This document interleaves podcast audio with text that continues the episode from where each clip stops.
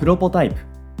この番組は音声編集システムへの100の新機能リリースまでの過程をお届けする開発連動型ポッドキャストになるはずだった番組ですがなぜか開発は一つも進みません。気がつけばプロトタイプ開発を得意とするドットの実験レポート的トークに。今日も進捗は順調です。今日のテーマは DX とは何だろうかというテーマですはい、よろしくお願いします。お願いします。DX 最近バズワードですねなんか至る所で聞きますよね。でももう浅井さんたちはこのバズワードが来る前からもう DX してたんじゃないですかなんて そうですね。DX やってなかったらやばいですね。そうですよねそうそうそう頭からちょっとふざけたお話をしちゃいましたけどもまあまあとはいえ改めてね DX とは何か言葉の整理もそうだしそもそもどういう目的とか本質的な意味の深掘りっていうのはまあバズワードになったからこそ今改めてやる価値っていうのはありそうですよねそうですね。大体日本でその DX とか、えっ、と、デジタルトランスフォーメーションですか、うんはい。が始まったというか、なんて言うんでしょうね。まあバズり始めたのって大体3年ぐらい前。うんうんうん。2018年の年末ぐらいにあの経産省の方でガイドラインまとめてとかっていうのがあったんですけど、はい。ちょっと調べてみたら DX の発祥ってうん。2004年らしいですよ。え？2004年って iPhone とかすらまだ全然触ってなかった時代じゃないですか。あそんな時代か。iPhone、うん。iPhone いつでしたっけね？2011年とか10年とかおか。ーすごいですね、はい。そこから遡ること6年ぐらいうんうんうん。うん、いやすごいですよね。なんか、うん。スウェーデンかどっかのはい。大学の教授がその概念を提唱したらしいんですよ、あそっか。じゃあなんか我々こういうスマートフォン普及の中で何でもモバイルだよねっていうような、うん。うんそういう世界を前提にしてなかった時代でも DX というのが唱えられていたっていうのはちょっと興味深いお話ですね。ですね。なんか IT の浸透で人の暮らしをより良くしていくみたいな、そういう概念、まあ、そこの部分は基本的には変わってないですよね、なるほど。確かに。で今回この、まあ、DX とは何だろうかっていうテーマを、まあ、改めてお話ししてみようかなっていう何かきっかけはありましたか？あの知っての通りうちの会社は東京と福島に拠点があって、はい。まあ、福島県の郡山市ですねうん。そこでいろんな人と話をしていく中ではい。まあえー郡山でとあるうん、施設、まあ、箱物のサービスをやりたいっていう方と知り合いまして、はいはいはい。でまあ、ちょっと詳細は避けるんですけど、まあ、その箱物のうん。場所を作りたいっていうそこのテーマに最新テクノロジーを詰め込んだ、うん。なんかとても働きやすい場所みたいなそんな感じの、ほうほうほうほまあ、そういうコンセプトみたいのがあって、う。うん。でその話の中でやっぱり DX じゃないですかみたいな、うんそういうワードが出てきたんですよ。なるほどですね。なんかその IT 最先端技術を導入するっていうのが、なんか DX うん。で最先端技術っていうのも深掘りしてみると例えば IoT 機器だとか、うん。あのスマホアプリで入退室だとか、うん。なんかあれ？DX ってそもそもそういう技術先行のものなんだっけ？みたいなところうがん。ちょっとクエスチョンマークが出てきたので今日まあ、僕の中でもねあんまりあの、はい。DX やりましょうやりましょうみたいな提案っていうのってあんましたことないので、うん。粗崎さんと DX について話してみようかなっていう形でテーマを、そうですね。DX って改めて考えてみると身近なもので想起するものって何がありますかね？最近だとそうですねでもこの間僕人間ドックの予約をしましたけどあれをなんかウェブで予約できてウェブで決済もできてウェブで結果も見れるみたいなこれも身近な DX だったりしますよね。ああそうですよねあとはあのなんか最近本人確認とかをうん。あの免許証とかはい。マイナンバーカードもあったらなんかスマホのカメラかざしたらそれで認証が済むみたいな、そういうのもあるじゃないですかあ、なんかカードの厚さまでちゃんと取ってくださいみたいな。そうですそうです、はいはいはい。あれも DX なんじゃないですかねそうですよね。あ、それで言ったら僕、最近よく PayPay 使ってます。あペイペイ派ですねえ、何派ですか？僕は結構あの楽天経済圏で生きようかなと思ってるのでなるほど。ちょっとここは私と浅井さんの間でバトルが起きそうですね。ねなんかこういう決済周りも、ね、QR 決済ほんとここ2年ぐらいですよね。そうですねやっぱりペイペイのあのお金ばらまき作戦から急激に普及しましたよね、そうですね。今年の秋口くらいまでは店舗さんも決済手数料が、うん。うんうん確かゼロだった気がするんですよね。うん。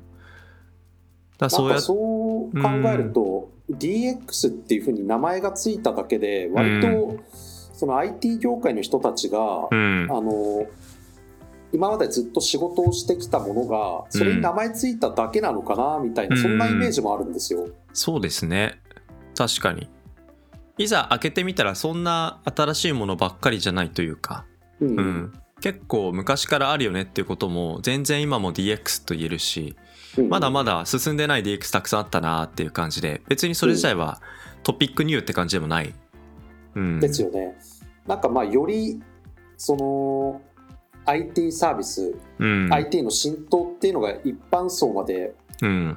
落ちてきたというかうん。誰もが IT 触れるのが当然の社会みたいになったから名前がついたのかなっていうようそんなイメージなんですよね。そうですね。もうオンラインでミーティング始めましてっていうのは全然当たり前、うん。うん。これは一つ大きな変化ですよね。でしかもやっぱりこのコロナの影響っていうのはすごい大きいですよね。うん。あります DX っていうねのをよりあのビジネス側に考えてみると、うん。今もうね半分半強制的にうん。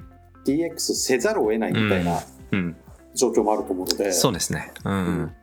だから営業なんかもうん。やっぱりどうまああえて使いますけど DX するかですけどうんあのー僕そもそも営業あんまり得意じゃないので やっぱりあの、見つけてもらってうん。問い合わせ来るのが一番いいなと思ってここ半年くらいはくらいはあのプロポ FM っていうサイトなんですけどそこにコンテンツを全部で50本ぐらい作りましたね。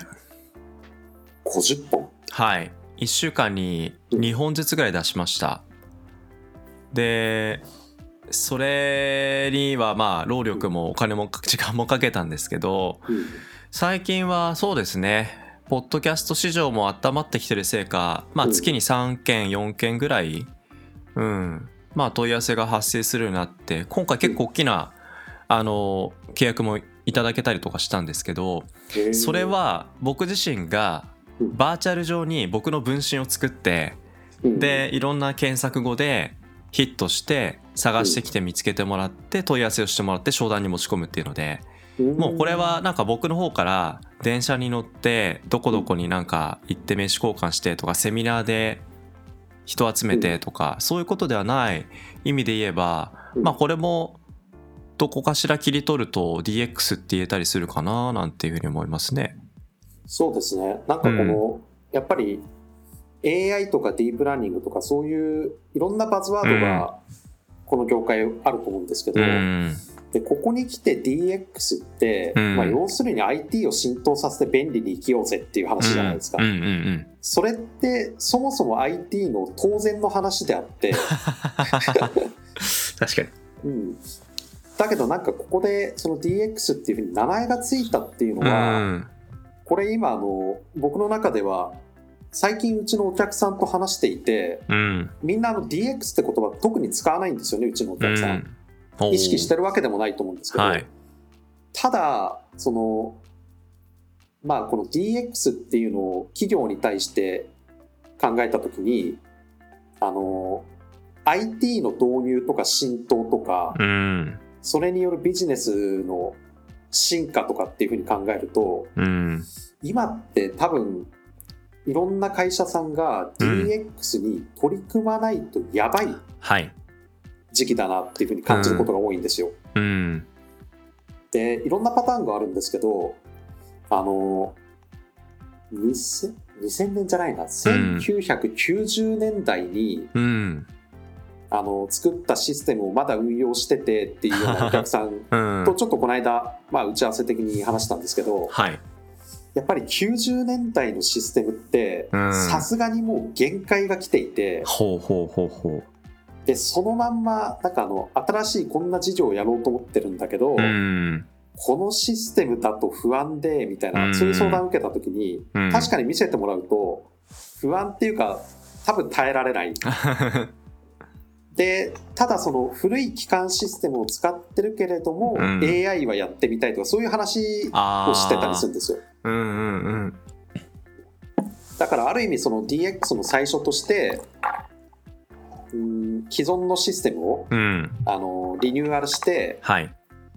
まあ、あの新しいシステムに移行するっていうのも、うんこれもまあ DX だなと思うし確かに。うん。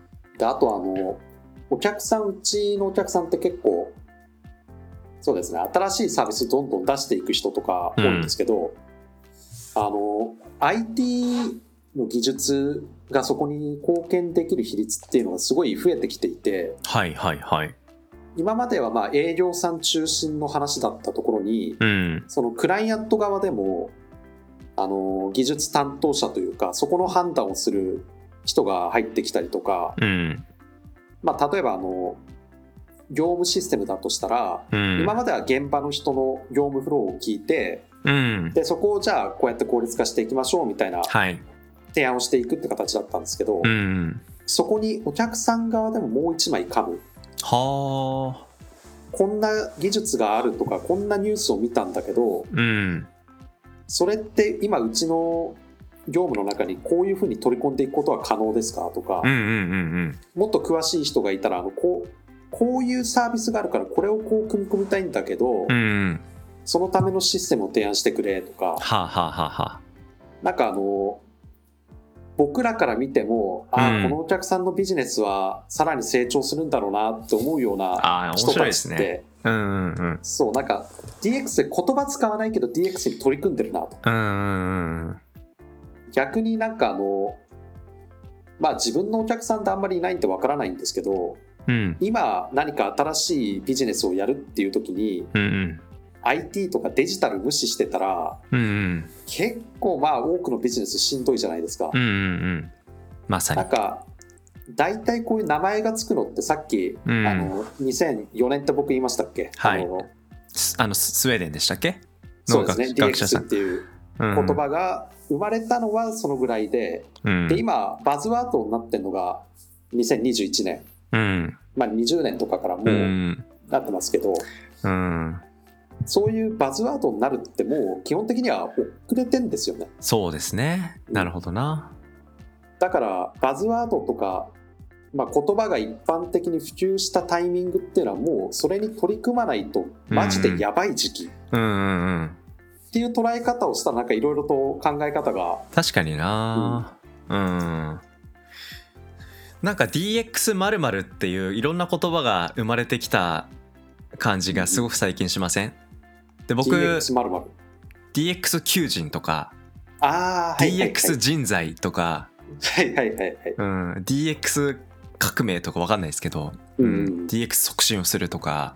うん。なんか名前は生まれたのは2004年だったのかもしれないですけどうん。名前を頭文字枕言葉として DX っていう風に派生形が生まれてくるっていうのがこれはもう市場が一気に伸びてることの証拠なんじゃないかなっていう、ううん。んふうに思うと結構最近ね新聞で大手の銀行さんが DX 人材には新卒採用でも年収うん千万でみたいなそういうニュースとかありましたし、うん。うん、なんか至る所にね〇〇系が出てくるというのはすごく感じるというのは確かにありますね。うん、なんかちょっと前の AI 人材とか。あそれに近しいものは感じますよね、あ、うん、そっかそっかそっか。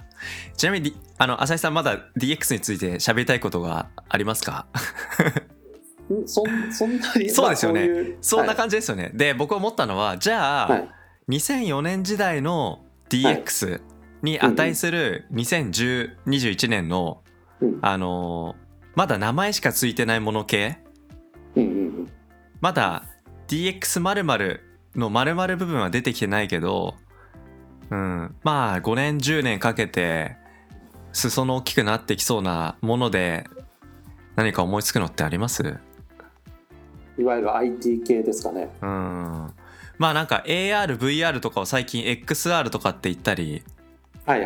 したりとかは一つなんかあんまりまだ浸透してない市民権を得てない言葉だったりするかなと思いながらも、まあアップルとかグーグルとかがメガネレベルでうん。そういう AR とかをねいろんな生活シーンで利用できる仕組みとか作ってったらうん。またそこもいろんな派生系が出てくるかななんて思ったりもしますけど、うんなんか今はまだ全然だけどっていうところです、あそうっすねそうっすね。うん。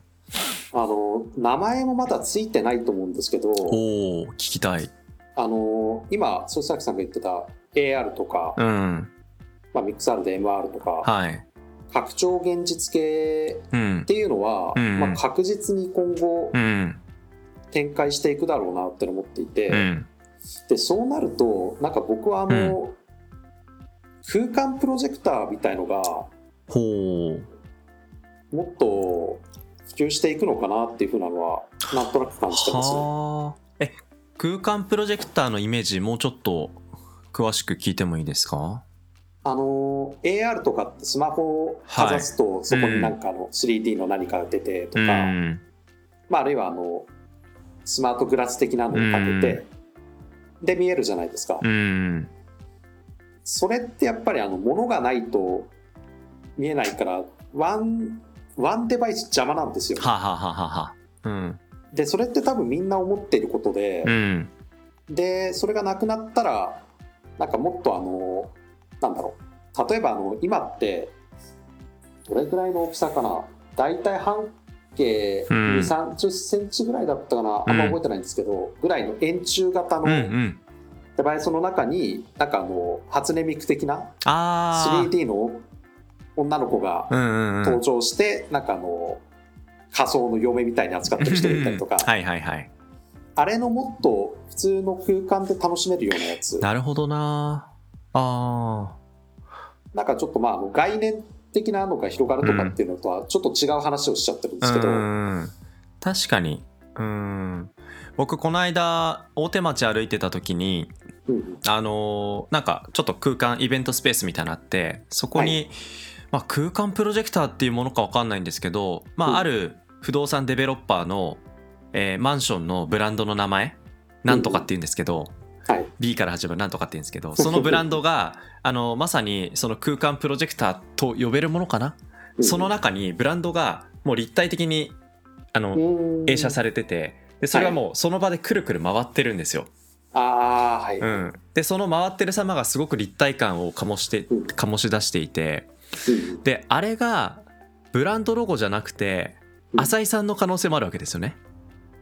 あ人が。人がそこに映っているっていう。でその映っているのはどこか遠くでうん。カメラで、えーまあ、撮影されているリアルタイムのライブの浅井さんの可能性とかを思うとなんかそれは一つあの VR というカメラのデバイスをわざわざ装着することなく目の前に仮想現実の浅井さんと僕は会話ができる。うん、うんうん、あれもなんか面白いなと思うのは、うん、IT とかって基本的にあの、触れられないバーチャルなものじゃないですか、はい。でバーチャルを突き詰めてったら、うん。なんかよりフィジカルなものに。近づいていく、うん。そのうちこういう技術がうん。もっともっと発展していったら、うん。こうやって投影したやつなんと触れるんだよみたいな、うん。もう物でいいじゃんみたいな。うん。でもなんかそういう形かな。なんか人間がより自然に生きられるというか便利に生きられるっていうふうに考えるとうん。技術って基本的にあのまあ、あの突然ポンと跳ねるっていうのってあまりなくて、うん基本的には何らかの技術の延長線上で、それが突然あのググッと、はい。えー角度を鋭角に進化することはあるんですけど、うん。突然ポンと点が現れるっていう進化の仕方はないと思っていて、確かにそうですね。うん。まあ、そう考えると今なんかうん。僕があの次に、うんまあ、跳ねる技術というかそういう風になってほしいなっていう期待も込めてですけど、うん。それは空間プロジェクター的なものなのかなっていう風な、そうですね。うん。面白いですね。僕ら今この番組をあのウェブ上の収録ツール使って画面ディスプレイという 2D 同士で喋ってるわけですけど、うんこれをもうちょっと空間プロジェクターを使って、うん。うん、目の前にもうちょっと立体感のある浅井さんを前に喋れてる可能性だってあるわけですし、うん、そうですよね。うん。ねえ。いやなんかちょっとどこに話が向かってくるのかそろそろ分かんなくなってきましたけど、うん、まあでもねす詰まるところうん。DX っていうものを、まあ、最新技術を集積した概念というふうに捉えるっていうのはちょっと違うのかもしれないなって違和感ですよね。そうですね。名前がつくことの怖さみたいな、そんな、うんうんうんそうですね。まあだから名前つけたらもうそれでいいじゃんと。まだ名前ついてないことをもっともっと探してこうよってそういう なんか気持ちを新たにした会話をねこの DX という2文字にあの、教えてもらったかなっていう感じですかね。すごいですね。もうほぼ雑談だったんですけど、いい感じでまとまりました。まとまってるのか分かんないですけど。はい。まああの楽しんで聞いていただけたら幸いです。本日は DX は何だろうかというテーマについてお話をしました。浅井さんありがとうございました。ありがとうございました。